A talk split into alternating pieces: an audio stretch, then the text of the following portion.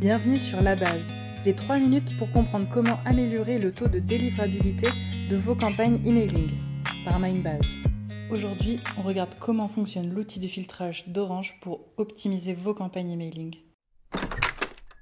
Ici Agathe, spécialiste en délivrabilité chez Mindbase. Pour déterminer ce qui va être considéré comme du spam, Orange s'appuie certes sur les plaintes de ses utilisateurs, mais aussi sur des filtres anti-spam. Pour ça, il utilise deux outils. Le premier, c'est VAD, le filtre anti-spam DFAI français. Le second, c'est Spamhouse, un outil qui analyse la réputation de votre domaine d'expédition.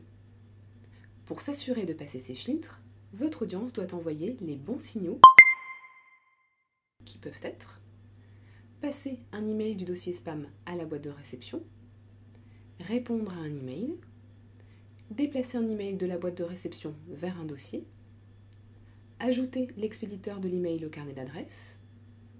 Il faut éviter que votre abonné ne supprime un email sans l'ouvrir ou qu'il déplace un email de la boîte de réception au dossier spam. Et comment on fait pour s'assurer que nos abonnés vont envoyer les bons signaux? Il y a 5 règles à respecter pour booster votre délivrabilité. En 1, l'acquisition. Collectez de manière intelligente et respectueuse vos données. La solution idéale, c'est le double opt-in. Difficile à mettre en place pour la monétisation. Préférez la co-registration, qui génère des inscriptions plus engageantes que le co-sponsoring. Deuxième point, l'engagement. Segmentez votre base selon les intérêts de vos abonnés. Ensuite, il suffit d'envoyer les bonnes campagnes aux bonnes personnes de votre base. En 3, le suivi. Définissez vos KPI, suivez-les et tirez-en des conclusions. Vos campagnes doivent évoluer pour que votre délivrabilité soit au rendez-vous. Le quatrième point, c'est le volume. Contrôlez le nombre de destinataires sollicités. On contacte les nouveaux inscrits de manière progressive et on n'intègre pas d'inactifs pour gonfler ces volumes, sous peine d'être pénalisé.